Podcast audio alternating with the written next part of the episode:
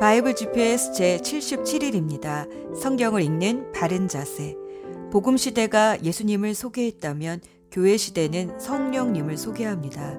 그런데 구약에도 계셨던 성령님이 왜 오순절에 또 오셨다 하는 걸까요? 오순절 성령님이 오셔서 특별히 하신 일이 있는 걸까요? 첫째, 오순절 성령님은 교회를 태어나게 하셨습니다. 그래서 교회 시대는 성령의 시대입니다.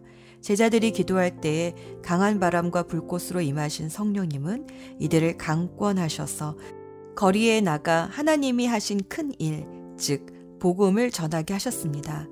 그때 오순절 명절을 지키기 위해 세계 각국에서 온 디아스포라 유대인들은 자신이 태어난 곳의 방언으로 복음 전함을 듣고 깜짝 놀랍니다.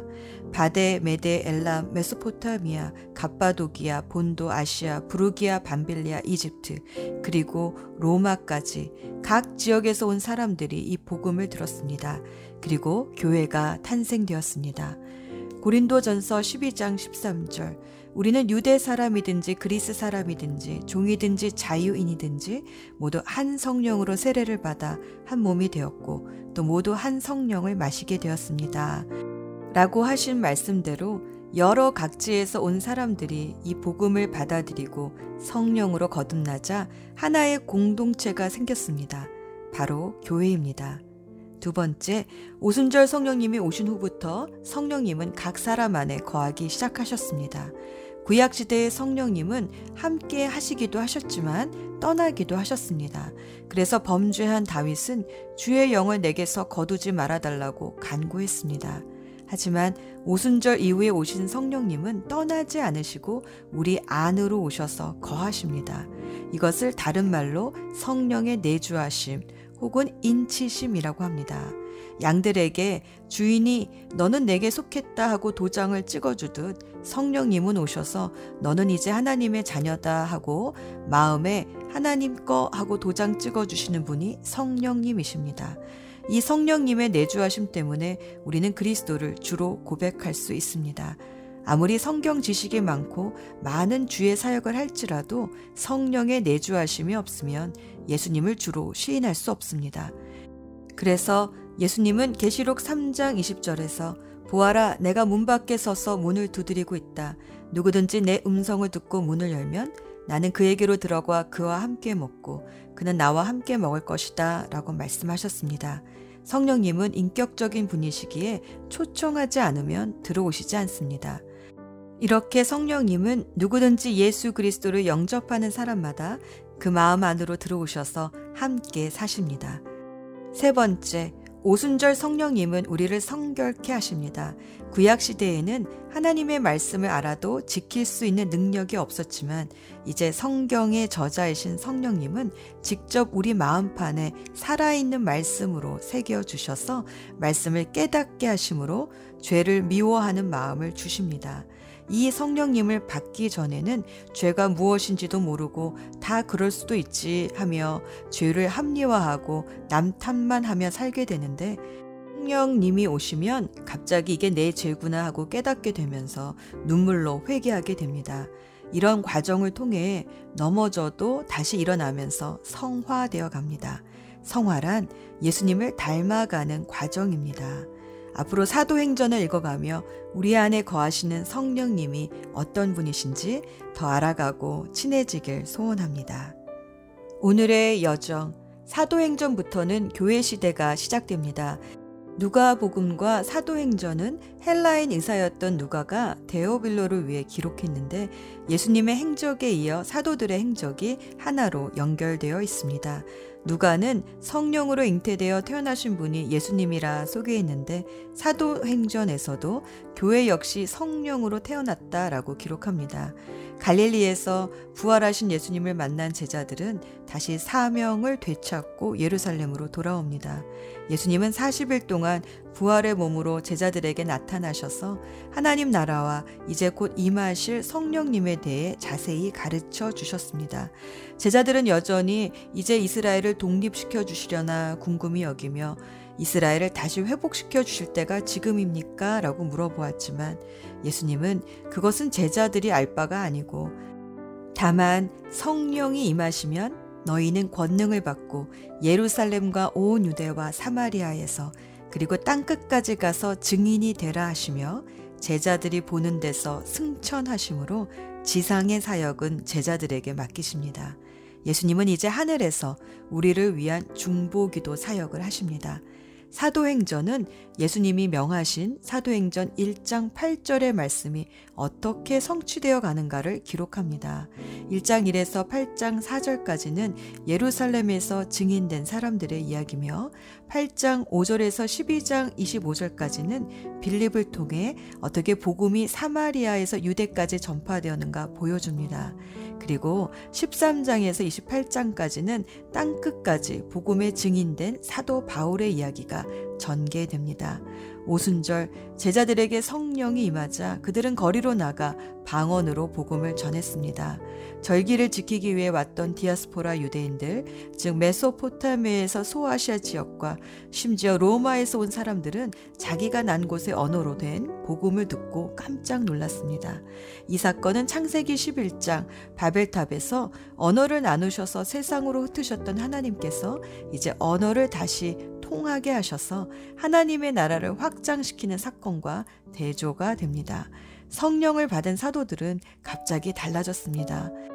베드로가 말씀을 전하자 하루에 수천 명이 회개하고 예수님께로 돌아왔습니다.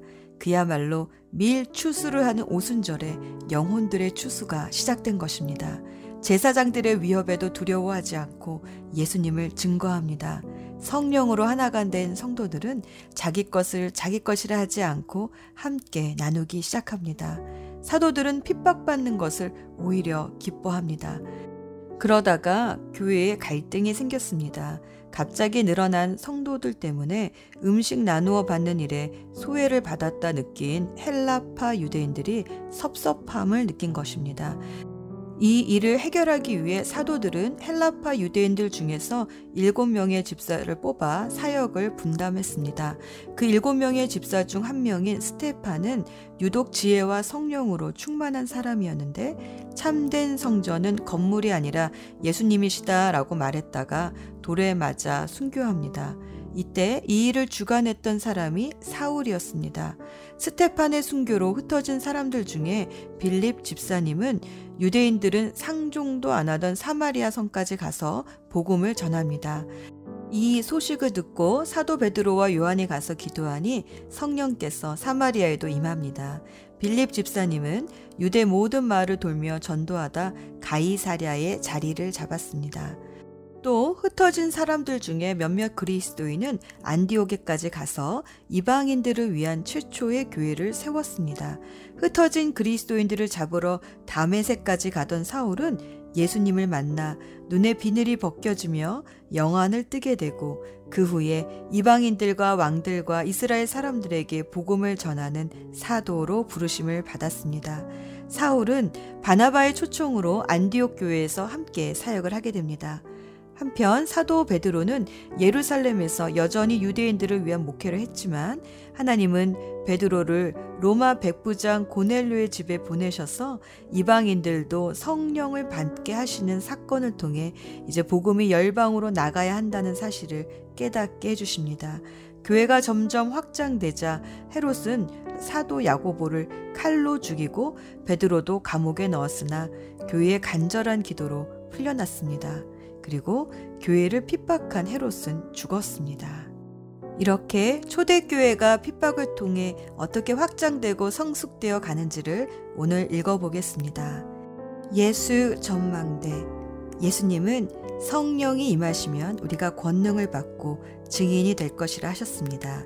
왜냐하면 예수님에 대해 깊은 계시를 주시는 분이 성령님이시기 때문입니다. 요한복음 16장 12절에서 14절. 아직도 내가 너희에게 할 말이 많이 있으나 너희가 지금은 감당하지 못한다. 그러나 그분 곧 진리의 영이 오시면 그가 너희를 모든 진리 가운데로 인도하실 것이다. 그는 자기 마음대로 말씀하지 않으시고 듣는 것만 일러주실 것이요. 앞으로 올 일들을 너희에게 알려주실 것이다. 또 그는 나를 영광되게 할 것이다. 그가 나의 것을 받아서 너희에게 알려주실 것이기 때문이다. 성령님이 임하시면 예수님을 증거하게 됩니다. 내가 하는 것이 아니라 성령님이 하십니다. 그래서 예수님을 눈으로 본 적 없는 사람들도 마치 예수님을 본 것처럼 증언할 수 있는 것은 성령님이 예수님에 대한 모든 것을 가르쳐 주시기 때문입니다. 그래서 성경은 성령님을 예수의 영이라 부르기도 합니다. 또한 성령님은 예수님을 영화롭게 하십니다. 내가 아니라 예수님이 영광받게 하십니다. 그래서 이 일이 하나님께로부터 왔는가, 사람으로부터 왔는가를 분별하는 방법은 예수님이 영광을 받으시나 사람이 영광을 받나를 보면 압니다. 기도합시다. 우리를 고아처럼 버려두지 않으시고 함께 해주시는 하나님. 그저 마음 문을 조금 열어드렸을 뿐인데 들어오셔서 하나하나 말씀으로 정돈해 주시고 치워주시고 힘도 주시고 소원도 주시고 능력도 주시니 감사합니다. 영광 받으시기 합당하신 예수님의 이름으로 기도합니다. 아멘.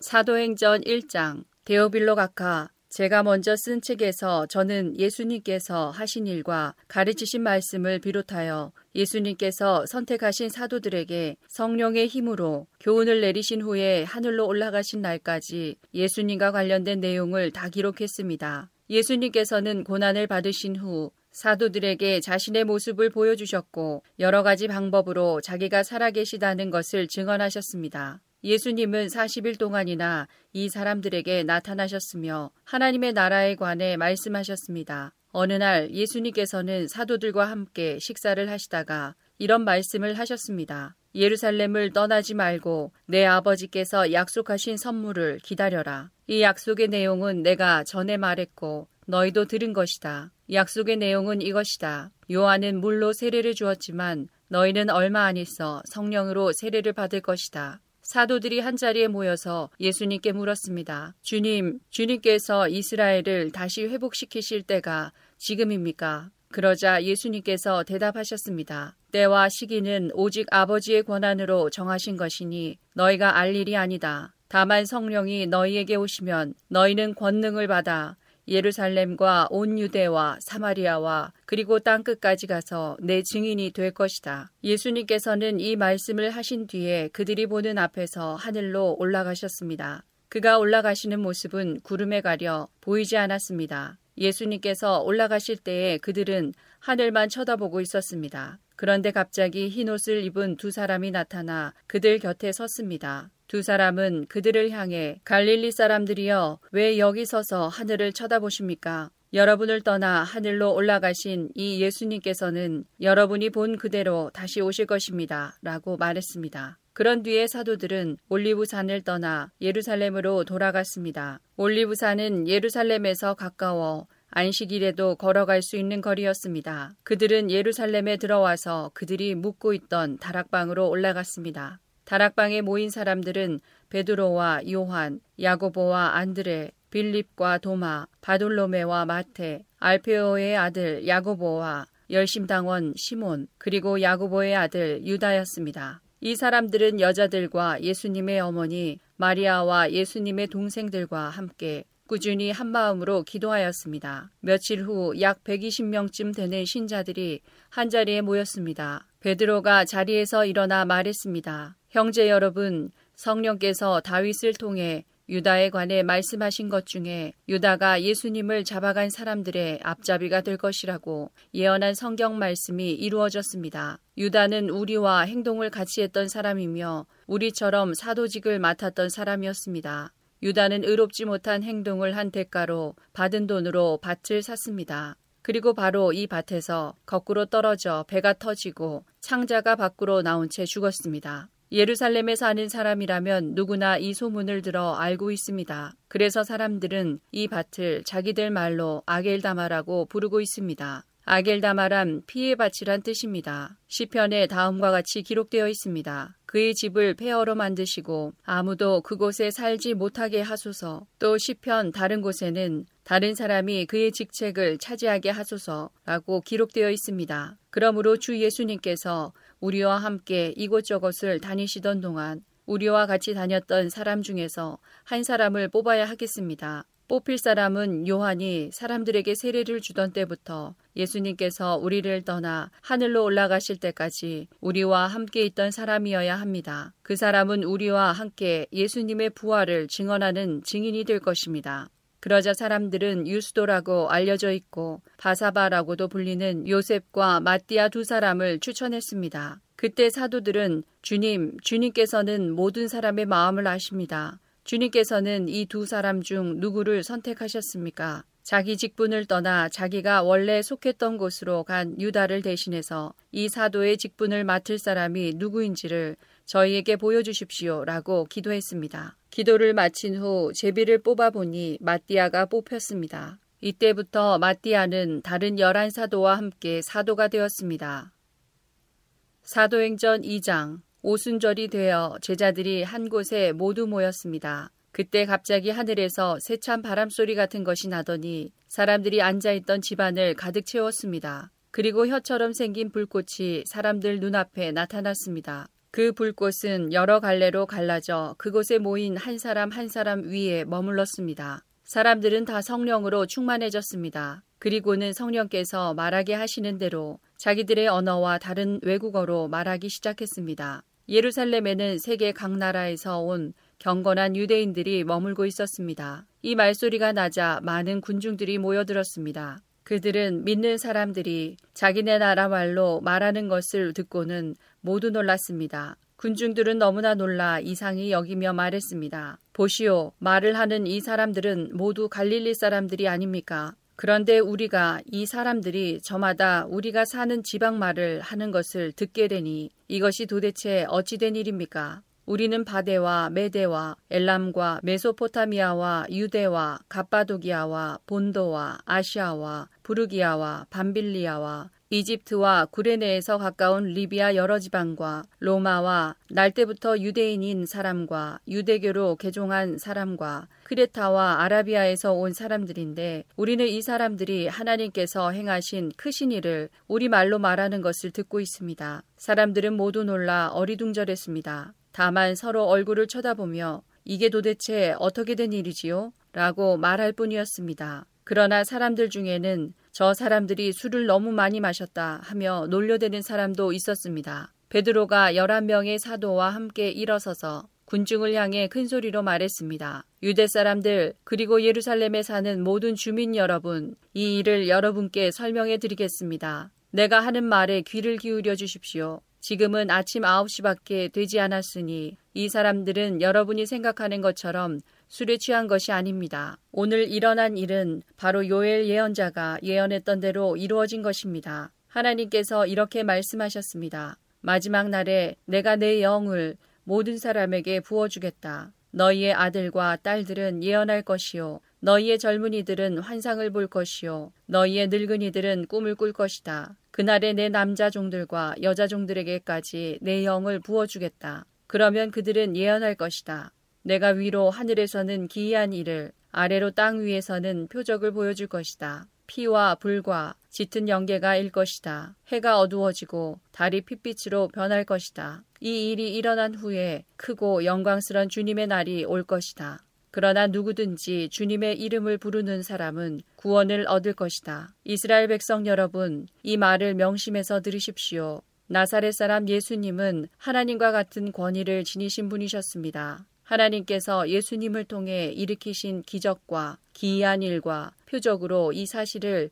여러분에게 분명히 보여주셨습니다. 그 모든 일은 여러분 가운데서 일어났으므로 여러분 모두가 잘 아실 것입니다. 이 예수님은 여러분에게 넘겨졌고 여러분은 악한 사람들의 손을 빌어 예수님을 십자가에 못 박아 죽였습니다. 이 모든 일을 하나님께서는 이전부터 알고 계셨을 뿐만 아니라 여러분이 행한 일도 하나님께서 오래전에 세워놓으신 계획대로 된 것이었습니다. 하나님께서는 예수님을 다시 살리셨습니다. 죽음의 고통에서 그분을 풀어놓으셨습니다. 그것은 죽음이 예수님을 계속 붙잡아 둘 수 없었기 때문입니다. 다윗이 예수님을 가리켜 말한 것이 있습니다. 나는 내 앞에 계신 주님을 항상 뵙습니다. 주님께서 내 오른편에 계심으로 내겐 흔들림이 없습니다. 그러므로 내 마음은 기쁨으로 내 혀는 즐거움으로 가득 차 있습니다. 내 몸도 소망 속에 살 것입니다. 주님께서는 나를 무덤에 내버려 두지 않으시며 주님의 거룩한 분을 썩지 않게 하실 것입니다. 주님께서는 내게 생명의 길을 알려주셨습니다. 주님께서는 나와 함께 계시면서 내게 기쁨을 가득 채우실 것입니다. 형제 여러분, 나는 우리 조상 다윗에 대하여 여러분에게 자신 있게 말씀드릴 수 있습니다. 다윗은 죽어 땅에 묻혔으며 그의 무덤은 오늘날까지 우리 가운데 남아 있습니다. 하나님께서는 다윗에게 그의 자손 가운데 한 사람을 택하여 다윗의 보좌에 앉게 하실 것이라고 맹세하셨습니다. 다윗은 예언자여서 하나님께서 맹세로 약속하신 이 내용이 무엇을 가리키는지 잘 알고 있었습니다. 다윗은 이 내용을 미리 알고서 그리스도의 부활에 대해 이렇게 말했습니다. 그분은 무덤에 계속 머물러 있지 않았고 그분의 몸은 썩지 않았다. 이 말씀대로 하나님께서는 예수님을 다시 살리셨습니다. 우리 모두가 이 일의 증인입니다. 하나님께서 예수님을 높은 곳에 올려 하나님 오른편에 앉히자 예수님은 하나님 아버지께서 약속하신 성령을 받아 지금 여러분이 보고 들은 것처럼 우리에게 부어주셨습니다. 다윗은 하늘로 올라가 본 적은 없었지만 이렇게 말했습니다. 하나님께서 내 주님께 말씀하시기를 내 오른편에 앉아 있어라. 내가 내 원수들을 내 발 아래 둘 때까지. 그러므로 모든 이스라엘 백성이 분명히 알아야 할 것이 있습니다. 여러분이 십자가에 못 박은 이 예수님을 하나님께서는 주와 그리스도가 되게 하셨다는 사실입니다. 사람들은 이 말을 듣고 마음이 찔렸습니다. 그래서 베드로와 다른 사도들에게 우리가 어떻게 하면 좋겠습니까? 라고 물었습니다. 베드로는 이렇게 대답했습니다. 회개하고 여러분은 각각 예수 그리스도의 이름으로 세례를 받으십시오. 그러면 여러분의 죄는 용서받을 것이며 성령을 선물로 받게 될 것입니다. 이것은 여러분과 여러분의 자녀뿐만 아니라 먼 곳에 떨어져 사는 사람들, 즉, 주 우리 하나님께서 부르시는 사람들에게 주시는 약속입니다. 베드로는 이 밖에도 다른 여러 말로 그들에게 호소하고 이 악한 세대에서 구원을 받으라고 권하였습니다. 베드로의 설교를 받아들인 사람들은 세례를 받았습니다. 그날 믿은 사람의 수는 3천 명이나 되었습니다. 사람들은 사도들의 가르침을 받으며 서로 교제하고 빵을 나누어 먹고 기도하는 일에 힘썼습니다. 사도들을 통해 많은 기적과 표적이 나타났습니다. 그러자 모든 사람들에게 두려운 마음이 생겼습니다. 믿는 사람들은 다 함께 모여 모든 물건을 공동으로 사용하며 살아갔습니다. 그들은 재산과 모든 소유를 팔아서 필요한 사람들에게 나누어 주었습니다. 그들은 날마다 한 마음으로 성전 뜰에 모였습니다. 그리고 집집마다 돌아가며 함께 모여 기쁘고 순수한 마음으로 식사를 같이 하였습니다. 그들은 하나님을 찬양하였으며 모든 사람에게서 칭찬을 받았습니다. 주님께서는 구원받는 사람을 날마다 늘어나게 하셨습니다.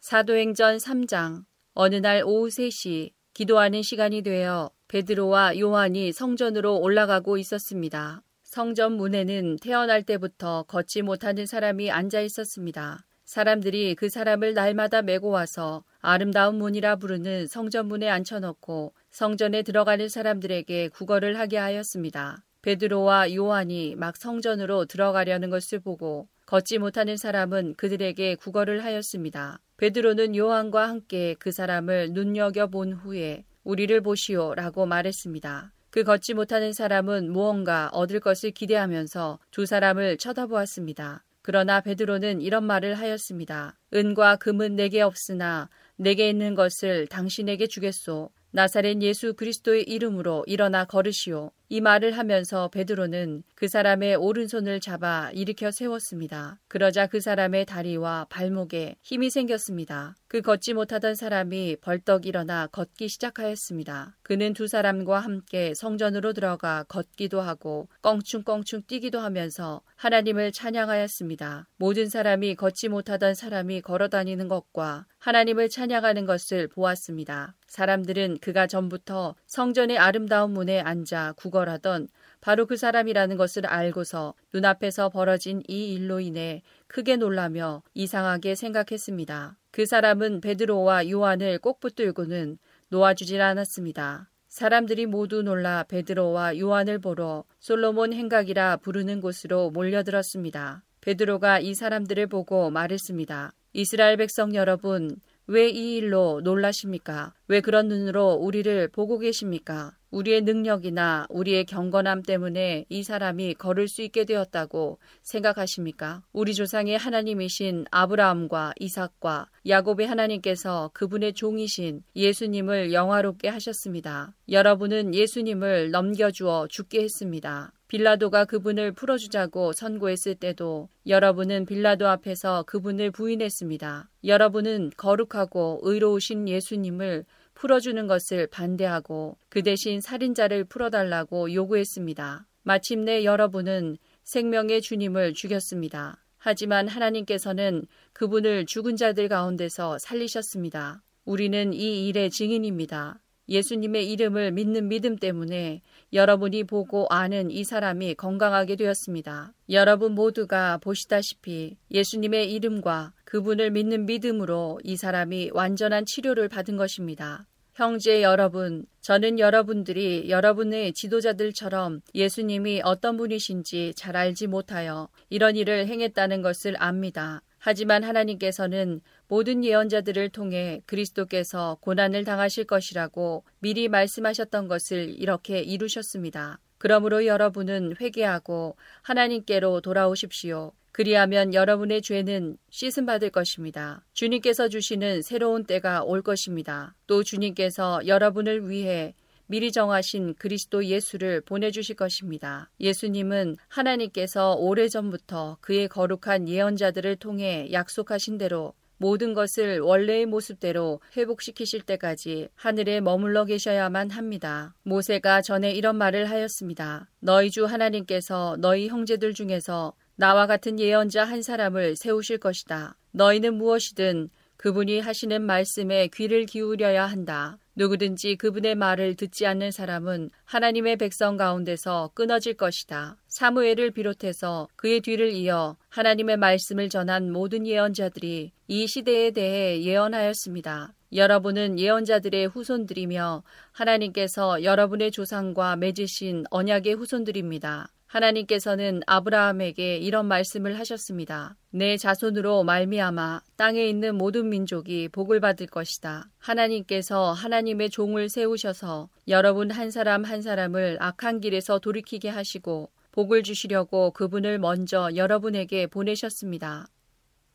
사도행전 4장 베드로와 요한이 백성들에게 말하고 있을 때 제사장들과 성전을 경비하던 사람들과 사두개파 사람들이 몰려왔습니다. 그들은 두 사도가 백성들에게 죽은 자 가운데서 부활하신 예수님을 가르치고 그들에게 설교하는 것 때문에 마음이 편치 않았습니다. 유대 지도자들은 베드로와 요한을 붙잡았습니다. 그러나 날이 어두워졌기 때문에 두 사람을 다음 날까지 감옥에 가두었습니다. 그러나 베드로와 요한의 설교를 들은 사람 중에서 많은 사람들이 믿음을 갖게 되었는데 그 수가 5천 명 정도나 되었습니다. 이튿날 유대 통치자들과 장로들과 율법사들이 예루살렘에 모였습니다. 대제사장 안나스를 비롯하여 가야바, 요한, 알렉산더, 그리고 대제사장 가문에 속한 사람들이 다 모였습니다. 그들은 베드로와 요한을 앞에 세워놓고 도대체 너희가 무슨 능력으로 또 누구의 이름으로 이런 일을 하느냐라며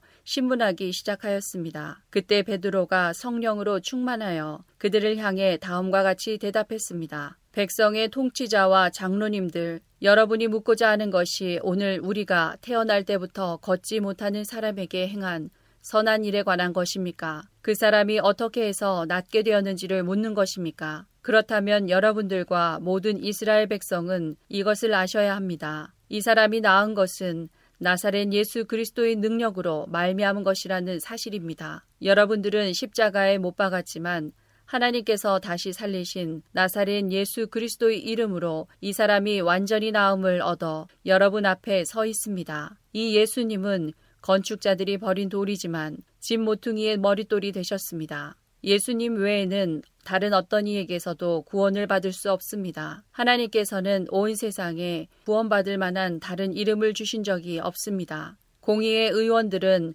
베드로와 요한이 교육을 받지 못한 평범한 사람인 줄 알고 있었는데 이렇게 담대하게 말하는 것을 보고 놀랐습니다. 그제서야 비로소 그들은 베드로와 요한이 예수님과 함께 있던 사람이라는 것을 알게 되었습니다. 그들은 태어날 때부터 걷지 못하던 사람이었다가 지금은 나은 사람이 베드로와 요한 곁에 서 있는 것을 보고는 더 이상 아무것도 물을 수가 없었습니다. 그래서 그들은 베드로와 요한에게 공회에서 나가 있으라고 한 뒤에 서로 의논하였습니다. 이 사람들을 어떻게 하면 좋겠소? 예루살렘에 사는 사람이라면 누구나 이들이 큰 표적을 행한 것을 알고 있소. 그리고 우리도 그것을 부인할 수 없소. 하지만 이 일이 사람들 사이에 더 이상 퍼지지 않게 하기 위해서라도 앞으로는 예수님 이름으로 아무에게도 말하지 말라고 그들에게 경고해 두는 것이 좋을 듯하오. 그래서 그들은 베드로와 요한을 다시 불러 절대로 예수님의 이름으로 말하지도 말고 가르치지도 말라고 경고했습니다. 그러나 베드로와 요한은 이렇게 대답했습니다.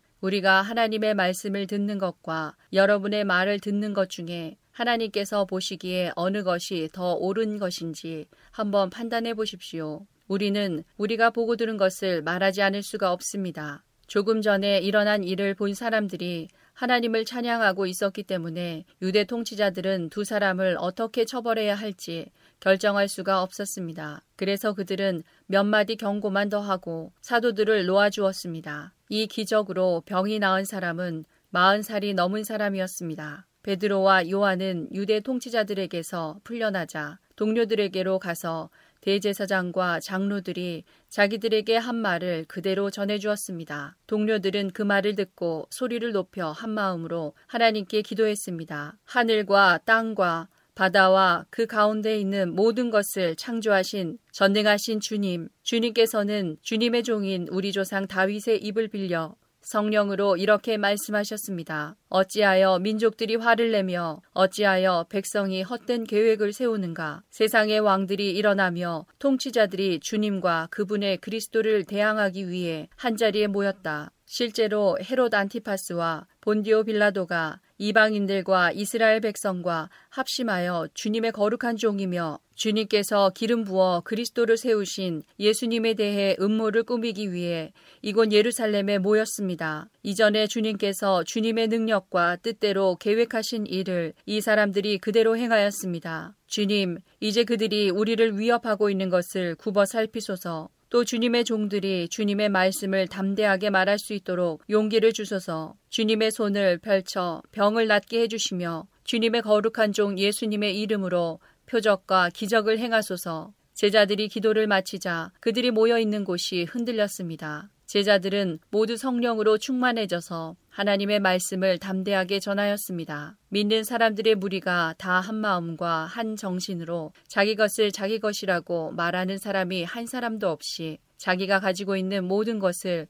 서로 나누어 썼습니다. 사도들은 계속해서 큰 능력으로 주 예수님의 부활을 증언하였습니다. 하나님께서는 모든 사람들에게 더 많은 은혜를 베푸셨습니다. 그들 중에 부족한 것이 있는 사람은 한 사람도 없었습니다. 때로는 밭이나 집이 있는 사람이 밭이나 집을 팔아 판 돈을 사도들에게 가져와 사도들의 발 앞에 놓았습니다. 그러면 사도들은 그 돈을 필요한 사람들에게 각각 나누어 주었습니다. 믿는 사람 중에 요셉이라는 사람이 있었습니다. 사도들은 그 사람을 바나바라고 불렀습니다. 바나바란 이름의 뜻은 격려하는 사람입니다. 바나바는 키프로스에서 태어난 레위 지파 사람입니다. 요셉이 자기의 밭을 팔아 그 돈을 사도들의 발 앞에 갖다 놓았습니다.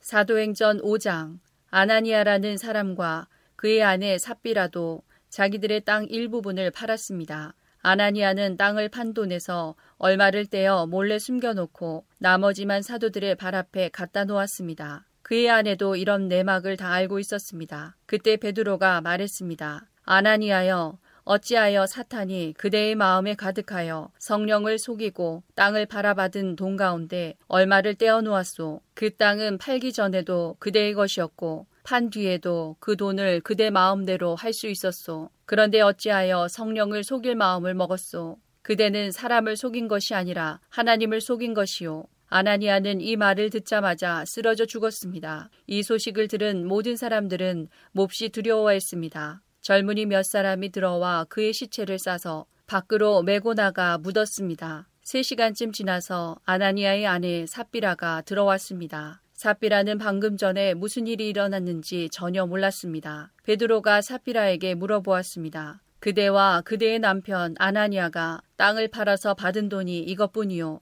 삽비라는 예, 그것뿐입니다. 라고 대답했습니다. 베드로가 다시 말했습니다. 어찌하여 그대와 그대의 남편은 서로 짜고 주님의 성령을 시험할 수 있단 말이오. 보시오. 그대의 남편을 장사 지내고 온 사람들이 문 앞에 있으니 그들이 그대를 메고 나갈 것이오. 그 말이 끝나자마자 삽비라는 베드로 앞에 쓰러져서 죽었습니다. 그 순간 젊은이들이 들어와 삽비라가 죽은 것을 보고 그녀를 밖으로 메고 나가 남편 곁에 묻었습니다. 온 교회와 이 일을 들은 모든 사람들이 큰 두려움에 사로잡혔습니다. 사도들은 백성들 사이에서 많은 표적과 기적을 행했습니다. 믿는 사람들이 솔로몬 행각에 자주 모였습니다. 그들은 백성들에게서 칭찬을 받았습니다. 하지만 사람들은 감히 믿는 사람들의 모임에 끼어들지 못했습니다. 이런 중에도 주님을 믿는 사람들은 점점 더 많아졌습니다. 그리하여 남자나 여자나 믿는 사람의 수가 크게 늘어났습니다. 그러자 사람들은 베드로가 지나갈 때면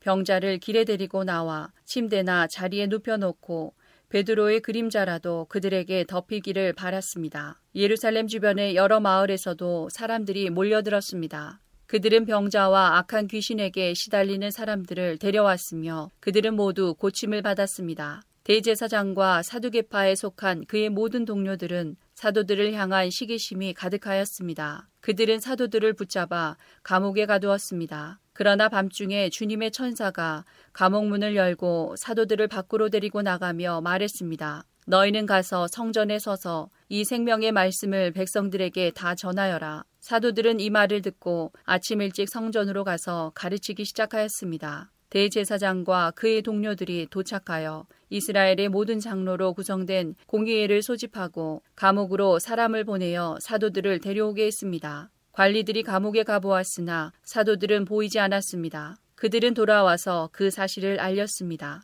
우리가 가서 보니 감옥 문이 굳게 잠겨 있었고 간수들은 문을 지키고 서 있었습니다. 그런데 문을 열고 보니 감옥 안에는 아무도 없었습니다. 이 말을 듣고 성전 경비대장과 제사장들은 사도들에게 일어난 일로 놀라며 당황했습니다. 바로 그때 어떤 사람이 와서 보십시오. 여러분이 감옥에 가두었던 사람들이 성전 뜰에 서서 백성들을 가르치고 있습니다. 라고 말했습니다. 그러자 성전 경비대장은 그의 부하들을 밖으로 데리고 나가 사도들을 다시 잡아왔습니다. 그러나 그들은 사람들이 자기들에게 돌을 던질까 두려워 폭력을 쓰지는 않았습니다. 성전 경비대에 속한 사람들이 사도들을 데려와 공회 앞에 세우자 대제사장이 사도들에게 물었습니다. 우리가 이 이름으로 가르치지 말라고 단단히 주의를 주었는데도 그대들은 예루살렘을 온통 그대들의 가르침으로 채워놓았소. 그리고 예수를 죽인 책임을 우리에게 넘기려 하고 있소. 그러자 베드로와 다른 사도들이 대답했습니다. 우리가 사람이 아니라 하나님께 복종해야 하는 것은 당연한 일입니다. 여러분이 나무에 매달아 죽인 예수님을 우리 조상의 하나님께서 다시 살리셨습니다. 하나님께서는 이 예수님을 높이 올리셔서 하나님 오른편에 앉게 하셨습니다. 하나님께서는 예수님을 우리의 지도자와 구세주로 삼으셔서 이스라엘에게 회개를 통해 죄 사함을 받게 하셨습니다. 우리는 이 일의 증인입니다. 또한 하나님께서 자기에게 복종하는 사람에게 주신 성령 역시 그렇습니다. 공의의 의원들은 이 말을 듣고 몹시 화를 내며 사도들을 죽이려 했습니다. 갑자기 가말리엘이라는 한 바리세파 사람이 공의의 자리에서 벌떡 일어났습니다. 그는 율법사이며 모든 백성에게 존경을 받는 사람이었습니다. 가말리엘은 사도들을 잠깐 밖에 나가 있게 하고 공의의 의원들에게 이렇게 말했습니다. 이스라엘 사람들이여 여러분들이 이 사람들에게 어떤 행동을 하려 하는지 깊이 생각해 보십시오. 얼마 전에 드다가 출연했을 때의 일을 기억하십니까? 드다는 자기가 대단한 인물이라고 주장했고 400명가량 되는 사람이 그를 따라다녔습니다. 그러나 그가 죽임을 당하자 그를 따르던 사람들도 뿔뿔이 흩어져 없어지고 말았습니다. 그가 벌인 운동도 흐지부지 되어 버렸습니다. 이런 일이 있은 후에는 인구조사를 할 때 갈릴리의 유다라는 사람이 나타나 백성들을 이끌고 다녔습니다. 그러나 그가 죽임을 당하자 그를 따르던 사람들 역시 다 흩어지고 말았습니다. 그러므로 이번 일에 관하여 내가 충고하고 싶은 것은 이 사람들에게서 손을 떼고 그대로 내버려 두라는 것입니다. 왜냐하면 그들의 이러한 계획이나 행동이 사람에게서 온 것이라면 실패할 것이지만 만에 하나 그것이 하나님께로부터 온 것이라면 여러분은 이 사람들이 하는 일을 막을 수 없는 것은 물론이고 잘못하면 하나님과 맞서 싸우는 것이 되기 때문입니다. 사람들은 가말리엘의 충고에 설득되었습니다. 그들은 사도들을 다시 공의회 안으로 불러들여서 매질을 한 후에 다시는 예수의 이름으로 말하지 말라고 엄하게 명하고 놓아주었습니다. 사도들은 예수님 때문에 모욕당하는 것을 영광이라고 생각하여 오히려 기뻐하면서 공의회를 나왔습니다. 그들은 날마다 성전 뜰에서 그리고 집집마다 다니며 예수님이 바로 그리스도라는 복음의 내용을 쉬지 않고 가르치고 전했습니다. 사도행전 6장 날이 갈수록 제자들의 수는 늘어만 갔습니다. 그 무렵에 그리스어를 사용하는 유대인들이 히브리어를 사용하는 유대인들에게 불평을 늘어놓았습니다. 그것은 히브리어를 사용하는 본토 유대인들이 매일 음식을 나누어 줄 때 그리스어를 사용하는 유대인 과부들에게는 관심을 쏟지 않아 그들이 배급을 제대로 받지 못했기 때문입니다. 그래서 열두 사도가 제자들을 모두 불러서 말했습니다. 음식을 나누어 주는 일 때문에 우리가 하나님의 말씀을 가르치는 일을 소홀히 하는 것은 옳지 않습니다. 그러니 형제 여러분, 여러분들 중에서 성령과 지혜가 충만하다고 인정받은 사람 일곱 명을 뽑으십시오. 그 사람들에게 이 일을 맡기고 우리는 기도하는 일과 하나님의 말씀을 가르치는 일에 온 힘을 기울이겠습니다. 모든 사람이 이 말을 좋다고 생각해서 믿음이 좋고 성령이 충만한 스데반을 비롯하여 빌립과 브로고로와 니가노르와 디몬과 바메나와 유대인으로 개종한 안디옥 사람 니골라를 뽑았습니다. 사람들이 이들을 사도들 앞으로 데려오자 사도들이 그 사람들 머리에 손을 얹고 기도했습니다. 그 하나님의 말씀은 계속 퍼져나가서 예루살렘에서 제자의 수가 많이 늘었습니다. 뿐만 아니라 유대인 제사장들 중에서도 믿음을 가지게 된 사람들이 많이 생겨났습니다. 스데반은 하나님의 은혜와 능력이 가득한 사람이었습니다. 그는 백성들 사이에서 기적과 표적을 행하였습니다. 그러나 구레네와 알렉산드리아와 길리기아와 아시아 출신의 유대인들로 구성된 이른바 자유인의 회당 출신 사람들 중에 스데반을 반대하는 사람들이 있었습니다. 이들은 합세하여 스데반과 논쟁을 하였습니다. 하지만 스데반이 말하는 지혜나 성령을 당해낼 사람은 아무도 없었습니다. 그래서 그들은 돈을 주고 사람들을 사서 스데반이 모세와 하나님을 모독하는 소리를 우리가 들었습니다라고 거짓말을 하게 만들었습니다. 그들은 이런 식으로 백성과 장로들과 율법사들을 화나게 만들고는 스데반을 붙잡아 공의회로 끌고 갔습니다. 그들은 사람들을 시켜 이렇게 거짓 증언을 하게 했습니다. 이 사람은 항상 이 거룩한 곳인 성전과 율법에 대해 험담을 하였습니다. 우리는 이 사람이 나사렛 예수가 이곳을 헐어버릴 것이고 또 모세가 우리에게 전해준 여러 관습들을 뜯어고칠 것이라고 말하는 것을 들었습니다. 공의회에 모인 사람들 모두가 스데반을 쳐다보았습니다. 그의 얼굴은 마치 천사의 얼굴과 같았습니다. 사도행전 7장 대제사장이 스데반에게 당신이 정말 이런 식으로 말했소 라고 물었습니다. 스데반이 대답했습니다. 형제 여러분, 그리고 어르신들, 내 말을 들어보십시오. 우리의 조상 아브라함이 하란에서 살기 전 아직 메소포타미아에 있을 때에 영광의 하나님께서 그에게 나타나셨습니다. 하나님께서는 아브라함에게 내 고향과 친척을 떠나 내가 내게 보여줄 땅으로 가거라 하고 말씀하셨습니다. 그래서 아브라함은 갈대아 땅을 떠나 하란으로 가서 살았습니다. 아브라함의 아버지가 죽은 후에 하나님께서는 아브라함을 지금 여러분이 살고 있는 이 땅으로 보내셨습니다. 하지만 하나님께서는 아브라함에게 이곳에서 손바닥만한 땅도 유산으로 물려주지 않고 아브라함과 그의 자손에게 장차 이 땅을 주시겠다는 약속만 하셨습니다. 그때는 아브라함에게 아직 자식이 없었습니다. 하나님께서는 아브라함에게 이렇게 말씀하셨습니다. 내 자손이 남의 땅에서 나그네로 지낼 것이다.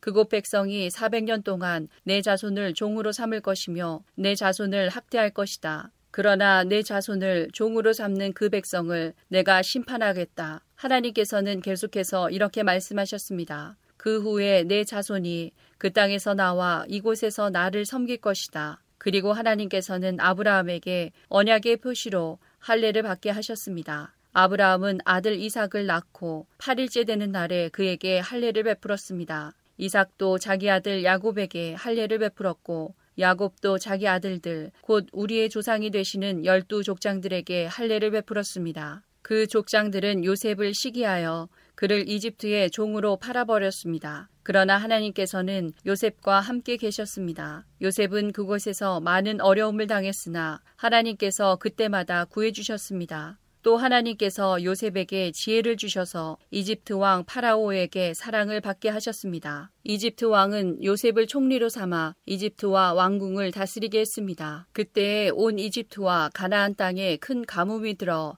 사람들이 몹시 고통을 당했습니다. 우리 조상들도 먹을 것이 없었습니다. 그러다가 야곱이 이집트에 곡식이 있다는 말을 듣고 처음으로 우리의 족장들을 이집트로 보냈습니다. 그들이 두 번째로 이집트에 갔을 때 요셉이 형제들에게 자기의 정체를 밝혔습니다. 이집트 왕 파라오도 요셉의 가족에 대해 알게 되었습니다. 이 일이 일어난 후 요셉은 형들을 보내어 자기 아버지 야곱과 식구 75명 전부 이집트로 모셔오게 했습니다. 그리하여 야곱은 이집트로 내려갔고 야곱과 우리 족장들은 거기서 살다가 죽었습니다. 그 뒤에 그들의 시체는 세겜으로 옮겨져서 한 무덤에 묻혔습니다. 그 무덤은 아브라함이 돈을 주고 세겜에 사는 하몰의 자손에게서 산 무덤입니다. 하나님께서 아브라함에게 하신 약속이 이루어질 때가 가까워졌을 때에 이집트에 살고 있는 우리 민족의 수는 크게 늘어났습니다. 그러다가 요셉을 알지 못하는 새 왕이 이집트를 다스리기 시작했습니다. 이 왕은 교묘하게 우리 백성을 속였고 우리 조상들을 학대하여 갓난 아기들을 내다버려 죽이라고 명령을 내렸습니다. 이 시기에 모세가 태어났습니다. 모세는 평범한 아기가 아니었습니다. 모세의 부모는 그를 세 달 동안 집에서 숨겨 길렀습니다. 그러나 더 이상 숨길 수가 없어서 모세를 밖에 내다버리자 파라오의 딸이 모세를 데려다가 자기의 아들로 삼아 길렀습니다. 모세는 이집트 사람들의 모든 지혜를 배워 말에나 행동에서 뛰어난 능력을 나타냈습니다. 모세가 40세가 되었을 때 그는 자기 동족인 이스라엘 백성을 돌보아야겠다는 마음이 들었습니다. 모세는 어떤 이스라엘 사람이 이집트 사람에게 억울한 일을 당하는 것을 보았습니다. 그는 이스라엘 사람을 보호하려고 이집트 사람을 때려 죽여 원수를 갚아주었습니다. 모세는 자기 동족들이 하나님께서 자기를 사용하여 그들을 구원해 주신다는 것을 깨달을 것이라고 생각했습니다. 하지만 그들은 깨닫지 못했습니다. 이튿날 모세는 이스라엘 사람 두 명이 서로 싸우는 것을 보고 그들을 화해시키려고 이렇게 말했습니다. 여러분, 당신들은 같은 동포인데 어찌하여 서로를 해치려고 합니까? 그러자 동료에게 해를 입히던 사람이 모세를 떠밀며 말했습니다. 누가 당신을 우리의 지도자와 재판관으로 세웠소? 어제 이집트 사람을 죽인 것처럼 오늘은 나를 죽일 참이요. 모세는 그 말을 듣고 이집트를 떠나 미디안 땅으로 도망쳤습니다. 모세는 그곳에서 나그네로 살면서 아들을 둘 낳았습니다. 40년이 지난 뒤에 시내산 근처에 있는 광야에서 한 천사가 가시나무 떨기 불꽃 가운데 모세에게 나타났습니다. 모세가 그 모습을 보고 놀라 좀 더 자세히 살펴보려고 가까이 다가갔을 때 주님의 음성이 들려왔습니다. 나는 너의 조상의 하나님, 곧 아브라함의 하나님, 이삭의 하나님, 야곱의 하나님이니라. 모세는 두려워 떨기 시작했습니다. 감히 얼굴을 들어 소리 나는 곳을 바라보지 못하였습니다. 그때 주님께서 모세에게 말씀하셨습니다. 내 발에 신을 벗어라. 내가 서 있는 곳은 거룩한 곳이다. 나는 이집트에 있는 내 백성이 학대받는 것을 보았고 그들이 부르짖는 소리를 들었다. 나는 내 백성을 해방시키러 내려왔다. 이제 내가 너를 다시 이집트로 보내겠다. 하나님께서 보내신 이 모세는 이스라엘 백성들이 누가 당신을 우리의 지도자와 재판관으로 세웠소 라고 하면서 저버린 바로 그 모세입니다. 하나님께서는 떨기나무 가운데 그에게 나타난 천사를 통하여 이 모세를 지도자와 해방자로 삼으시고 그들에게 보내셨습니다. 그래서 모세는 백성들을 이집트에서 이끌어냈습니다. 모세는 이집트에서 홍해에서 그리고 40년 동안 광야에서 많은 기적과 표적을 행하였습니다. 바로 이 모세가 이스라엘 백성에게 하나님께서 너희 가운데서 나와 같은 예언자를 세워주실 것이다 라고 말한 사람입니다. 이 모세는 시내산에서 그에게 말씀을 전해주던 천사와 우리 조상들과 함께 광야교회에 있었습니다. 모세는 생명의 말씀을 받아 우리에게 전해주었습니다. 그러나 우리 조상들은 모세에게 순종하기를 거부하고 모세를 저버렸습니다. 그들은 마음속으로 이집트로 돌아가려 했습니다. 그들은 아론에게 우리를 이집트에서 인도해낸 모세에게 무슨 일이 생겼는지 모르겠으니 우리를 인도할 신을 만들어 주십시오라고 말했습니다. 그들이 송아지처럼 생긴 우상을 만든 것이 바로 그때였습니다. 그들은 송아지 우상에게 제물을 바치고 자기들의 손으로 만든 것을 섬기며 즐거워하였습니다.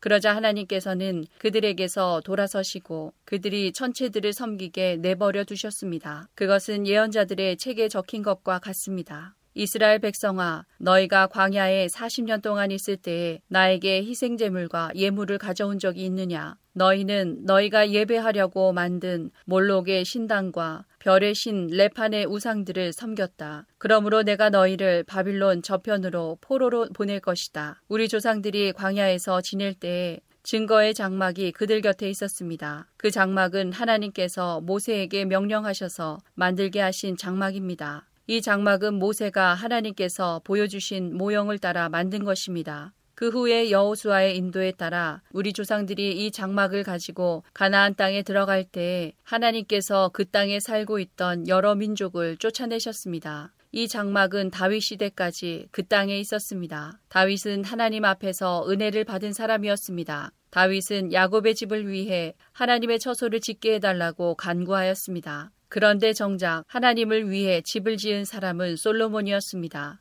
하지만 예언자가 말한 것처럼 가장 높으신 하나님께서는 사람이 손으로 지은 집에 살지 않으십니다. 주님께서 말씀하셨다. 하늘은 내 보좌요. 땅은 내 발판이다. 너희가 나를 위해 무슨 집을 지을 수 있겠느냐? 내가 쉴 곳이 어디겠느냐? 이 모든 것이 다 내가 만든 것이 아니냐? 고집센 사람들이여 여러분들의 마음은 어찌 그리 완악하며 귀는 꽉 막혔습니까? 여러분들은 여러분의 조상들처럼 항상 성령을 거역하고 있습니다. 여러분의 조상들이 핍박하지 않은 예언자가 한 사람이나 있었습니까? 그들은 심지어 의인이 올 것을 예언한 사람들을 죽이기까지 했습니다. 이제 여러분은 바로 그 의인조차 알아보지 못하고 배반하여 죽였습니다. 여러분은 천사들이 전해준 모세의 율법을 받고도 그것을 지키지 않았습니다. 공의의 의원들은 스데반이 하는 말을 듣고 몹시 화가 나서 스데반을 보며 이를 갈았습니다. 그러나 스데반은 성령이 충만하여 하늘을 쳐다보았습니다. 그는 하나님의 영광과 예수님께서 하나님의 오른편에 서 계신 것을 보았습니다. 스데반이 외쳤습니다. 보십시오. 하늘이 열리고 하나님의 오른편에 인자가 서 계신 것이 보입니다. 그러나 사람들은 귀를 막고 큰 소리를 지르며 모두가 스데반에게 달려들었습니다. 그들은 스데반을 성 밖으로 끌고 나가서 그를 향하여 돌을 던졌습니다. 증인들은 자기들의 옷을 벗어 사울이라는 젊은이의 발 앞에 놓았습니다. 사람들은 스데반을 돌로 칠 때 스데반은 주 예수님 내 영혼을 받아주십시오 라고 기도했습니다. 스데반은 무릎을 꿇고 큰 소리로 주님, 이 죄를 이 사람들에게 돌리지 마십시오. 라고 외쳤습니다. 이 말을 하고 스데반은 잠들었습니다. 사도행전 8장 사울은 스데반이 죽임당한 것이 마땅하다고 생각했습니다. 그날에 예루살렘 교회에 큰 박해가 시작되었습니다. 사도들을 빼고는 모든 믿는 사람들이 유대와 사마리아 지방으로 흩어졌습니다. 경건한 사람들이 스데반을 묻어주고 그를 생각하며 통곡하였습니다. 한편 사울은 교회를 없애버리려고 집집마다 찾아다니면서 남자든 여자든 닥치는 대로 끌어내어 감옥에 넣었습니다. 흩어진 사람들은 어디를 가든지 하나님의 말씀을 전했습니다. 빌립은 사마리아 성으로 가서 그곳 사람들에게 그리스도를 전파했습니다. 사마리아 사람들은 빌립이 하는 말을 듣고 그가 행하는 기적을 보자 한 마음으로 빌립의 말을 귀담아 들었습니다. 이는 그가 악한 귀신에 사로잡힌 사람들에게서 그 귀신들을 쫓아냈기 때문입니다. 귀신들은 큰 소리를 지르며 몸에서 빠져나갔습니다. 빌립은 중풍에 걸린 사람과 다리 저는 사람들도 많이 고쳐주었습니다. 사마리아 성에는 큰 기쁨이 넘쳤습니다. 사마리아 성에 시몬이라는 사람이 있었습니다. 빌립이 사마리아에 오기 전만 해도 시몬은 성에서 마술을 하면서 사람들을 놀라게 하기도 하고 스스로 위대한 인물이라고 하면서 잘난 체 하던 사람이었습니다. 낮은 사람에서부터 높은 사람에 이르기까지 모두 이 사람이야말로 큰 능력으로 알려진 하나님의 능력을 받은 사람이다 라고 소리를 지르곤 했습니다. 시몬은 백성의 관심을 한 몸에 받던 사람이었습니다. 시몬이 오랫동안 마술로 사람들을 놀라게 했기 때문에 사람들이 그를 따랐습니다. 그러나 빌립이 그들에게 하나님의 나라와 예수 그리스도의 이름에 관한 복음을 전하자 남자 여자 할 것 없이 다 빌립의 말을 믿고 세례를 받았습니다. 시몬도 믿고 세례를 받았습니다. 그는 빌립을 따라다니며 빌립이 일으키는 표적과 큰 능력을 보고 놀랐습니다. 사마리아 사람들이 하나님의 말씀을 듣게 되었다는 소식을 듣고 예루살렘에 남아있던 사도들은 베드로와 요한을 그들에게 보냈습니다. 사마리아에 도착한 베드로와 요한은 사마리아 사람들이 성령을 받게 해달라고 기도했습니다. 이는 그들이 주 예수님의 이름으로 세례만 받았을 뿐 아직 그들에게 성령이 내려오시지는 않았기 때문입니다. 두 사도가 그들에게 손을 얹자 사마리아 사람들이 성령을 받았습니다. 시몬은 사도들이 손을 얹자 성령이 내려오시는 것을 보고 사도들에게 돈을 주면서 이런 권능을 내게도 주셔서 내가 손을 얹는 사람도 성령을 받을 수 있게 해주십시오 라고 말했습니다. 베드로가 그에게 대답했습니다. 그대가 하나님의 선물을 돈으로 살 수 있다고 생각했으니 그대는 돈과 함께 망할 것이요. 그대의 마음이 하나님 앞에서 바르지 못하니 그대는 이 일을 우리와 함께 할 수 없소. 그대는 이 악한 생각을 회개하고 주님께 기도하시오. 그러면 그대 마음속에 품고 있는 이런 생각을 주님께서 용서해 주실지도 모르오. 내가 보니 그대는 악한 뜻을 품고 있으며 죄에 사로잡혀 있소. 그러자 시몬이 대답했습니다. 두 분이 하신 말씀이 제게 일어나지 않도록 저를 위해 기도해 주십시오. 베드로와 요한은 주님의 말씀을 증언하고 전한 뒤에 예루살렘으로 돌아갔습니다. 그들은 돌아가는 길에도 사마리아의 여러 마을에 들러 복음을 전했습니다. 주님의 천사가 빌립에게 말했습니다. 일어나 예루살렘에서 가사로 내려가는 남쪽 길로 가거라. 그 길은 광야 길이다. 빌립이 일어나 가다가 길에서 에티오피아 사람 하나를 만났습니다. 그는 에티오피아의 여왕 간다게의 높은 관리로서 여왕의 재정을 맡은 사람이었는데 내시였습니다. 그는 예루살렘에 예배드리러 왔다가 본국으로 돌아가는 길이었습니다. 그는 마차에 앉아서 예언자 이사야의 글을 읽고 있었습니다. 성령이 빌립에게 저 마차로 가까이 가거라 하고 말씀하셨습니다. 빌립이 달려가서 그 사람이 예언자 이사야의 글을 읽는 것을 듣고 지금 읽고 있는 것을 이해하십니까? 라고 물었습니다. 그는 가르쳐 주는 사람이 없는데 제가 어떻게 이해할 수 있겠습니까? 라고 대답했습니다. 그는 빌립에게 마차에 올라와 자기 곁에 앉으라고 부탁했습니다. 그가 읽던 성경 구절은 이것이었습니다. 그는 도살장으로 가는 양처럼 끌려갔다. 털을 깎는 사람 앞에 있는 양처럼 잠잠했으며 입을 열지 않았다. 그는 모욕을 당하고 바른 재판을 받지 못했으니 누가 감히 그의 후손에 대해 말할 수 있단 말인가. 이 땅 위에서 그의 삶은 끝났다. 에티오피아 네시가 빌립에게 물었습니다. 이 말은 누구를 두고 한 말입니까? 예언자 자신을 두고 한 말입니까? 아니면 다른 사람을 두고 한 말입니까? 빌립이 입을 열어 이 성경 구절로부터 시작해서 그 사람에게 예수님에 관한 복음을 전했습니다. 그들이 길을 가다가 물이 있는 곳에 이르자 내시가 말했습니다. 보십시오. 여기 물이 있습니다. 제가 세례를 받는데 장애될 만한 것이 있습니까? 내시는 마차를 세우게 했습니다. 빌립은 내시와 함께 물로 내려가 그에게 세례를 베풀었습니다. 그들이 물에서 올라오니 주의 영이 순식간에 빌립을 어디론가 데려가셨습니다. 내시는 빌립을 다시 보지 못했습니다. 하지만 그는 기쁨에 차서 가던 길을 계속 갔습니다. 빌립은 아소도라는 성에 나타나 거기에서부터 가이사랴에 이르기까지 온 마을을 다니면서 복음을 전했습니다. 사도행전 9장 사울은 여전히 주님의 제자들을 죽이겠다는 생각으로 그들을 위협하고 있었습니다. 그는 대제사장에게 가서 다마스커스의 여러 회당에 보내는 편지를 써달라고 했습니다. 남자든 여자든 그 도를 따르는 사람이 있으면 닥치는 대로 붙잡아서 예루살렘으로 끌고 오려는 것이 그의 생각이었습니다. 사울이 길을 떠나 다마스커스 가까이에 이르렀을 때였습니다. 갑자기 하늘로부터 밝은 빛이 사울을 둘러 비쳤습니다. 사울은 땅에 엎드렸습니다. 그때 사울아 사울아 내가 왜 나를 박해하느냐 하는 소리가 뚜렷이 들렸습니다. 사울은 주님은 누구십니까? 라고 물었습니다. 나는 내가 박해하는 예수다. 일어나 성으로 들어가거라. 내가 해야 할 일을 일러줄 사람이 있을 것이다. 라는 목소리가 들렸습니다. 사울과 함께 길을 가던 사람들은 무슨 소리가 나는 것 같은데 아무것도 보이지 않으므로 깜짝 놀라 말도 못하고 가만히 서 있었습니다. 사울은 땅에서 일어나 눈을 떴으나 아무것도 볼 수 없었습니다. 그래서 사울과 함께 있던 사람들이 그의 손을 잡고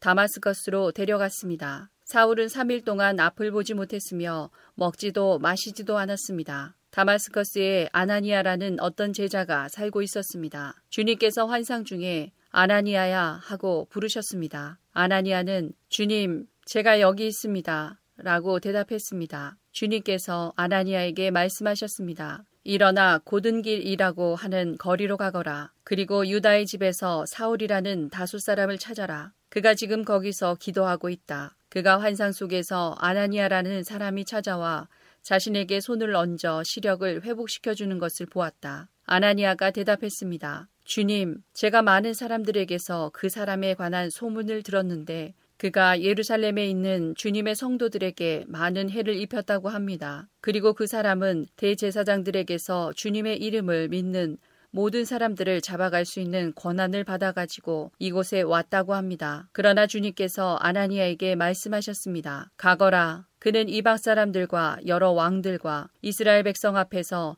나의 이름을 전하도록 선택된 나의 도구이다. 그가 내 이름을 위해 얼마나 많은 고난을 당해야 할지를 내가 그에게 보여주겠다. 아나니아는 그곳을 떠나 사울이 있는 집으로 가서 사울에게 손을 얹고 말했습니다. 사울 형제여, 그대가 이리로 오는 길에 나타나셨던 주 예수님께서 나를 보내셨습니다. 예수님께서 나를 보내신 것은 그대의 시력을 다시 회복하고 성령으로 충만하게 하려는 것입니다. 그러자 곧 사울의 눈에서 비늘 같은 것이 떨어져 나가고 사울은 다시 보게 되었습니다. 사울은 일어나 세례를 받았습니다. 그는 음식을 먹고 기운을 되찾았습니다. 사울은 며칠 동안 다마스커스에 있는 제자들과 함께 지냈습니다. 그는 곧바로 회당에서 예수님은 하나님의 아들이다 라고 선포하기 시작했습니다. 사울의 설교를 들은 사람들은 놀라서 물었습니다. 이 사람은 예루살렘에서 예수님을 믿던 사람들을 닥치는 대로 죽이던 사람이 아닙니까? 그가 이곳에 온 것도 제자들을 붙잡아서 대제사장들에게 넘겨주려는 것이 아니었습니까? 그러나 사울은 더욱 힘을 얻어 예수님이 그리스도인 것을 증명하므로 다마스커스에 사는 유대인들은 당황스러워 했습니다. 여러 날이 지난 뒤 유대인들은 사울을 죽이기로 모의하였습니다. 그러나 사울은 그들의 계획을 알게 되었습니다. 그들은 사울을 죽이려고 밤낮으로 성문을 철저히 지켰습니다. 어느 날 밤 사울의 제자들이 광주리에 사울을 담아 성벽에 난 구멍을 통해 그를 성 밖으로 달아내렸습니다. 사울은 예루살렘으로 가서 그곳의 제자들과 어울리려 했으나 그들은 사울이 제자가 되었다는 사실을 믿지 못하고 모두 사울을 두려워했습니다. 하지만 바나바는 사울을 데리고 사도들에게로 갔습니다. 바나바는 사도들에게 사울이 길에서 주님을 본 것과 주님께서 사울에게 하신 말씀과 사울이 다마스커스에서 담대하게 예수님의 이름을 전한 일을 이야기해 주었습니다. 이렇게 해서 사울은 제자들과 함께 지내게 되었습니다. 그는 예루살렘을 자유롭게 다니면서 주 예수님의 이름을 담대하게 전했습니다. 사울은 그리스 말을 하는 유대인들과 이야기도 하고 논쟁을 벌이기도 하였으나 그들은 사울을 죽이려고 했습니다. 형제들이 이 사실을 알고 사울을 가이사랴로 데려갔다가 다시 다소로 보냈습니다. 그러는 동안 유대와 갈릴리와 사마리아에 있는 교회들이 평화를 되찾았으며 터전을 든든하게 잡았습니다. 교회는 주님을 두려워하며 성령의 위로를 받아 믿는 사람들의 수가 점점 늘어났습니다. 베드로가 여러 지방을 두루 다니다가 루따에 사는 성도들에게까지 가게 되었습니다. 거기서 베드로는 애니아라는 사람을 만났습니다. 애니아는 중풍에 걸려 8년 동안 일어나지 못하고 누워 지내던 사람이었습니다. 베드로가 그에게 애니하여 예수 그리스도께서 그대를 고쳐주실 거요. 일어나 자리를 정돈하십시오. 라고 말했습니다. 그러자 애니아가 곧 자리에서 일어났습니다. 루따와 사론에 사는 모든 사람들이 그를 보고 주님께로 돌아왔습니다. 요빠에 다비다라는 여제자가 있었습니다. 그 이름은 그리스어로 하면 도르가인데 그 뜻은 사슴입니다. 다비다는 언제나 착한 일을 하고 가난한 사람들을 돕는 일에 힘썼습니다. 베드로가 루따에 머물고 있는 동안 다비다가 병이 들어 죽고 말았습니다. 사람들은 다비다의 시신을 씻어 다락방에 두었습니다. 루따는 요바에서 가까운 곳에 있습니다. 요바에 사는 제자들이 베드로가 루따에 있다는 말을 듣고 두 사람을 베드로에게 보내어 속히 와달라고 부탁을 했습니다. 베드로가 일어나 그들과 함께 요바로 갔습니다. 베드로가 그곳에 이르자 사람들이 그를 다락방으로 안내했습니다. 과부들은 베드로의 곁에 서서 울며 도르가가 살아있을 때 만든 여러 옷가지들을 베드로에게 보여주었습니다. 베드로는 사람들을 모두 내보낸 뒤에 무릎을 꿇고 기도했습니다. 그리고 나서 시신을 향해 몸을 돌려 다비다여 일어나시오 라고 말했습니다. 그러자 다비다가 눈을 떠서 베드로를 보더니 일어나 앉았습니다. 베드로가 손을 내밀어 다비다를 일으키고 성도들과 과부들을 불러서 다비다가 살아난 것을 보여주었습니다. 이 소식이 요빠 전체에 알려지자 많은 사람이 주님을 믿었습니다. 베드로는 요빠에 있는 여러 날 동안 가죽 제품을 만드는 시몬의 집에서 묵었습니다. 사도행전 10장 가이사랴에 고넬료라는 사람이 있었습니다. 그는 이탈리아 부대인 로마 군대의 백부장이었습니다. 고넬료는 경건한 사람이었습니다. 그와 그의 집에 사는 모든 사람이 하나님을 공경하고 경외하였습니다. 그는 가난한 사람들에게 아낌없이 돈을 주었고 늘 하나님께 기도했습니다. 어느 날 오후 3시쯤 고넬료는 환상을 보았습니다. 그는 환상 속에서 하나님의 천사가 다가와 고넬료야 라며 부르는 소리를 똑똑히 들었습니다. 고넬료는 두려움 속에서 천사를 쳐다보았습니다. 고넬료는 주님 무슨 일이십니까? 라고 물었습니다. 천사가 대답했습니다. 하나님께서 내 기도를 들으셨다. 내가 가난한 사람들을 도운 것을 보셨으며 너를 기억하셨다. 지금 사람을 요바로 보내어 베드로라고 하는 시몬을 모셔오너라. 그는 가죽 제품을 만드는 시몬이라는 사람의 집에 묵고 있는데 시몬의 집은 바닷가에 있다. 자기에게 말하던 천사가 떠나가자 고넬료는 하인 두 사람과 자기 부하 중에서 경건한 군인 한 사람을 불렀습니다. 고넬료는 그들에게 모든 일을 이야기해 준 뒤에 그들을 요바로 보냈습니다. 이튿날 낮 12시쯤 고넬료가 보낸 사람들이 요바 근처에 이르렀을 때에 베드로는 기도하러 지붕으로 올라가 있었습니다. 베드로는 배가 고파 무엇이라도 좀 먹었으면 하던 참이었습니다. 사람들이 음식을 준비하고 있던 중에 베드로는 환상을 보았습니다. 베드로는 하늘이 열리고 큰 보자기 같은 것이 내 모퉁이가 묶여 땅으로 내려오는 것을 보았습니다. 그 안에는 갖가지 네 발 달린 짐승들과 땅에 기어다니는 파충류와 날짐승들이 들어 있었습니다. 그때 베드로에게 음성이 들려왔습니다. 베드로야, 일어나 그것들을 잡아먹어라. 이에 대해 베드로는 주님, 그렇게는 못하겠습니다. 저는 속되거나 부정한 것을 지금까지 먹은 적이 없습니다. 라고 대답했습니다. 두 번째로 음성이 들려왔습니다. 하나님께서 깨끗하게 하신 것을 속된 것이다 라고 하지 마라. 이런 일이 세 번 있은 뒤에 보자기는 즉시 하늘로 올라갔습니다.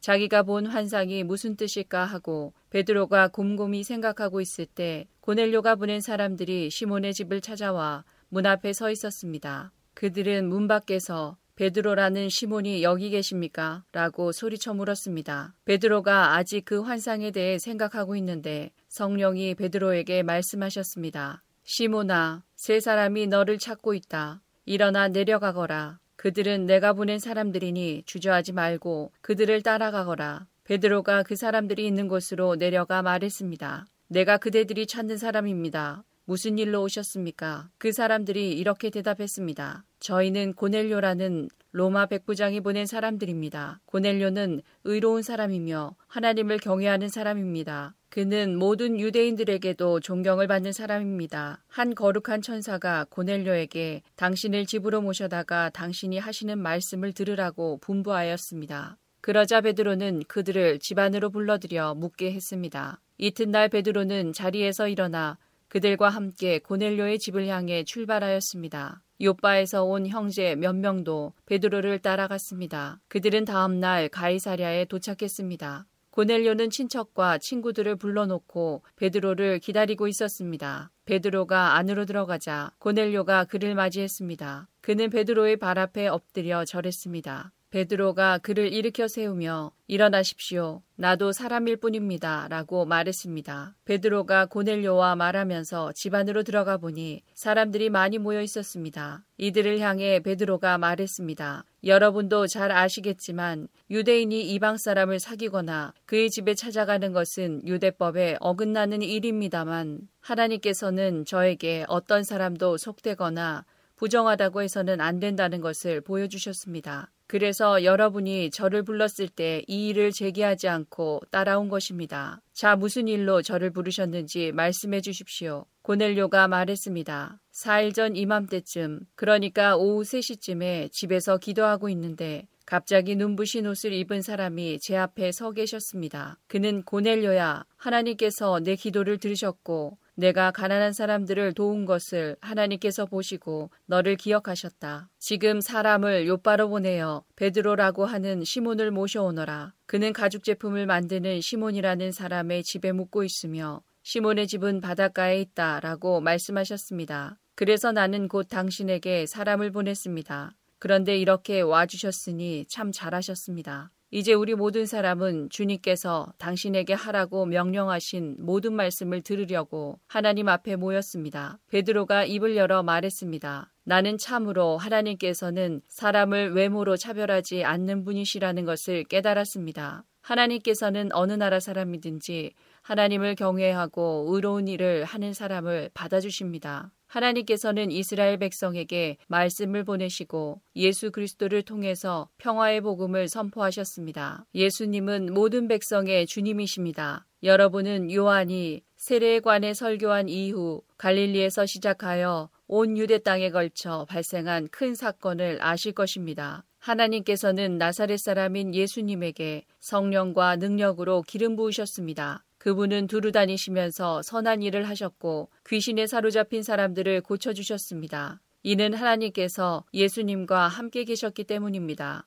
우리는 예수님께서 유대와 예루살렘에서 하신 모든 일을 목격한 증인입니다. 사람들은 예수님을 나무에 매달아 죽였지만 3일째 되는 날에 하나님께서는 이 예수님을 죽은 자 가운데서 다시 살리셔서 사람들 앞에 나타나게 하셨습니다. 그러나 예수님께서 모든 사람들에게 나타나신 것이 아니라 하나님께서 이미 증인으로 택하신 우리들에게만 보이셨습니다. 우리는 예수님께서 죽으셨다가 다시 살아나신 뒤에 그분과 함께 먹고 마셨습니다. 예수님께서는 우리에게 명하시기를 하나님께서 이 예수님을 살아있는 사람과 죽은 사람의 심판자로 세우셨다는 것을 사람들에게 전파하고 증언하라고 하셨습니다. 모든 예언자들도 예수님을 믿는 사람은 다 그분의 이름으로 죄를 용서받는다고 증언했습니다. 베드로가 이런 말을 하고 있을 때 말씀을 듣고 있던 모든 사람들 위에 성령께서 내려오셨습니다. 베드로와 함께 온 할례 받은 신자들은 하나님께서 선물로 주신 성령을 이방 사람에게까지 부어 주시는 것을 보고 깜짝 놀랐습니다. 이방인들이 방언을 말하고 하나님을 찬양하는 것을 그들이 들었기 때문입니다. 그때 베드로가 말했습니다.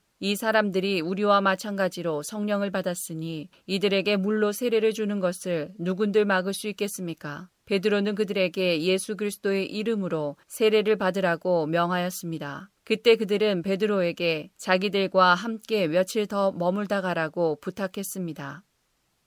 사도행전 11장 사도들과 유대에 있는 성도들이 이방인들도 하나님의 말씀을 받아들였다는 소식을 들었습니다. 그래서 베드로가 예루살렘에 올라가자 할례 받은 신자들이 베드로를 비난했습니다. 그들은 베드로에게 당신은 할례 받지 않은 사람의 집에 들어가 함께 식사를 하였소라고 말했습니다. 그래서 베드로는 모든 사실을 질서정연하게 설명하기 시작했습니다. 내가 요바에서 기도를 하고 있는 중에 환상을 보았습니다. 하늘에서 큰 보자기 같은 것이 내 모퉁이가 묶인 채 내 앞에까지 내려왔습니다. 그 속을 들여다보니 거기에는 네 발 달린 짐승들과 땅에 기어다니는 파충류와 날짐승들이 들어 있었습니다. 그때 베드로야 일어나 그것들을 잡아먹어라 하는 소리가 들렸습니다. 그러나 나는 주님 그렇게는 못하겠습니다. 저는 속되거나 부정한 것을 지금까지 먹은 적이 없습니다. 라고 대답했습니다. 그러자 하늘에서 다시 음성이 들려왔습니다. 하나님께서 깨끗하게 하신 것을 속된 것이라고 하지 마라. 이런 일이 세 번 있은 뒤에 모든 것이 다시 하늘로 올라갔습니다. 바로 그 순간 내가 묵고 있던 집에 세 사람이 찾아왔습니다. 그들은 가이사랴에서 내게 심부름을 온 사람들이었습니다. 성령께서 나에게 주저하지 말고 그들을 따라가라고 말씀하셨습니다. 여기에 있는 형제 여섯 사람도 나와 함께 고넬료의 집으로 갔습니다. 고넬료는 우리에게 천사를 본 이야기를 해주었습니다. 천사가 그에게 와서 서더니 사람을 요바로 보내어 베드로라고 하는 시몬을 데려오너라. 그가 내게 너와 내 온 집이 구원받을 말씀을 전해줄 것이다. 라고 말했다고 합니다. 내가 입을 열어 말하자 성령께서 처음에 우리에게 내리셨던 것과 똑같이 그들에게도 내리셨습니다. 그때 나는 요한은 물로 세례를 주었으나 너희는 성령으로 세례를 받을 것이다 라고 하신 주님의 말씀이 생각났습니다. 하나님께서 우리가 주 예수 그리스도를 믿었을 때 주신 것과 똑같은 선물을 그들에게도 주셨는데 내가 누구이기에 감히 하나님께서 하시는 일을 막을 수 있겠습니까? 할례 받은 신자들은 베드로의 말을 다 듣더니 더 이상 할 말이 없어졌습니다. 그들은 하나님을 찬양하며 이제 하나님께서는 이방인에게도 생명에 이르는 회개를 주셨다라고 말했습니다. 스테반의 일로 발생한 박해 때문에 많은 신자들이 흩어졌습니다. 그들은 베니게와 키프로스와 안디오까지 피해가서는 오직 유대인에게만 말씀을 전했습니다. 그들 중에는 키프로스와 구레네 출신 사람이 있었는데 이들은 안디옥에 이르러 그리스 사람들에게도 주 예수님에 관한 복음을 전했습니다. 주님의 손길이 그들과 함께 하셨으므로 많은 사람들이 믿고 주님께로 돌아왔습니다. 이 소식이 예루살렘에 전해지자 교회는 바나바를 안디옥으로 보냈습니다. 그는 안디옥에 도착하여 하나님의 은혜가 내린 것을 보고 기뻐했습니다. 그리고 모든 사람들에게 마음을 굳게 하여 주님을 의지하십시오 라고 격려했습니다. 바나바는 착한 사람이요 성령과 믿음이 충만한 사람이었습니다. 그래서 많은 사람들이 주님께로 돌아왔습니다. 바나바는 사울을 찾으러 다소로 갔습니다. 사울을 찾은 바나바는 사울을 안디옥으로 데려왔습니다. 두 사람은 1년 동안 교회에 머물면서 많은 사람을 가르쳤습니다. 제자들은 안디옥에서 처음으로 그리스도인이라고 불렸습니다. 그 무렵 예언자 몇 사람이 예루살렘에서 안디옥으로 왔습니다. 그 중에 아가보라는 사람이 있었습니다. 한 번은 아가보가 일어나 성령의 감동을 받아 예언하기를 온 세상에 큰 기근이 닥칠 것이라고 말했습니다. 그런데 실제로 글라우디오가 황제가 되었을 때에 기근이 발생하였습니다. 제자들은 자기 형편대로 헌금하여 유대에 사는 형제들을 돕기로 결정하였습니다. 그들은 돈을 모아서 바나바와 사울 편에 예루살렘에 있는 교회의 장로들에게 보냈습니다. 사도행전 12장 이 무렵 헤롯 아그리빠 왕은 교회에 속한 몇 사람을 박해하려는 계획을 가지고 그들을 사로잡았습니다. 그는 요한의 형제 야고보를 칼로 죽였습니다. 헤롯은 유대인들이 이 일로 기뻐하는 것을 보고 베드로마저 잡으려 했습니다. 그때는 무교절 기간이었습니다.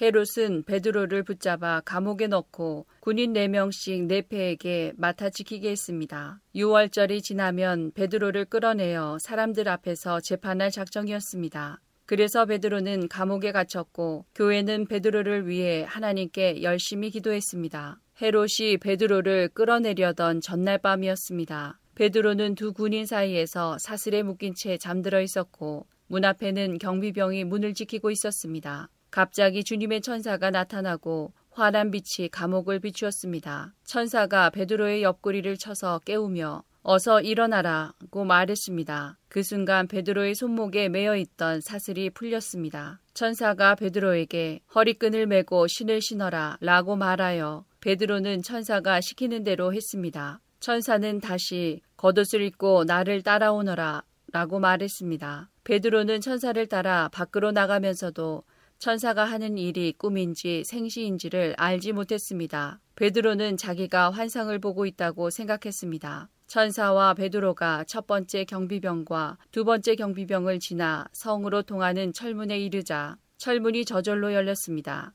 그들이 문을 나와 거리를 한 구역 걸을 때에 갑자기 천사는 베드로를 떠나 어디론가 사라져 버렸습니다. 그제서야 비로소 베드로는 정신이 들어 혼잣말로 중얼거렸습니다. 이제야 나는 이 모든 것이 실제라는 것을 알겠다. 주님께서 천사를 보내어 나를 헤롯의 손에서 그리고 유대인들의 모든 계략에서 구하셨다. 이런 사실을 깨닫고서 베드로는 마가라고도 하는 요한의 어머니 마리아의 집으로 갔습니다. 그곳에는 많은 사람이 모여서 기도하고 있었습니다. 베드로가 바깥문을 두드리자 로데라는 여종이 문을 열어주러 나왔습니다. 여종은 베드로의 목소리를 알아듣고 너무나 기뻐서 문을 열어주는 것도 잊은 채 안으로 달려가 사람들에게 베드로가 문 밖에 와 있다고 알렸습니다. 그러자 사람들은 여종에게 내가 미쳤구나 하고 말했습니다. 그러나 여종이 계속해서 참말이라고 우기자 사람들은 그렇다면 베드로의 천사인가 보다라고 말했습니다. 이런 중에도 베드로는 계속 문을 두드리고 있었습니다. 문을 연 사람들은 베드로를 보고 깜짝 놀랐습니다. 베드로가 그들에게 조용히 하라고 손짓을 한 뒤에 주님께서 자기를 감옥 밖으로 인도해내신 일을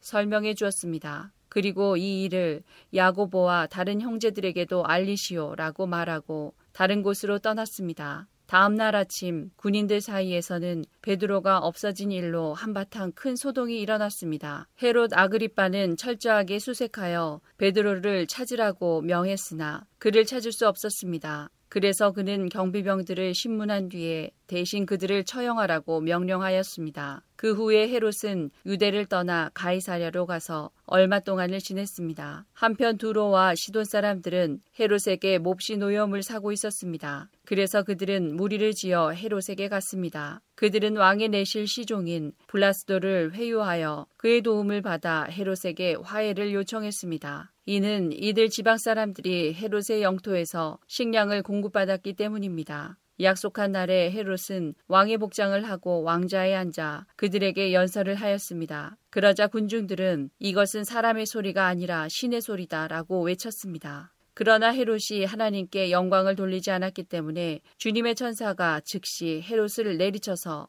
헤롯은 벌레에 먹혀 죽고 말았습니다. 하나님의 말씀은 점점 더 널리 퍼져서 믿는 사람이 많아졌습니다. 바나바와 사울은 자기들의 사명을 다 마치고 마가라고도 하는 요한을 데리고 예루살렘에서 돌아왔습니다.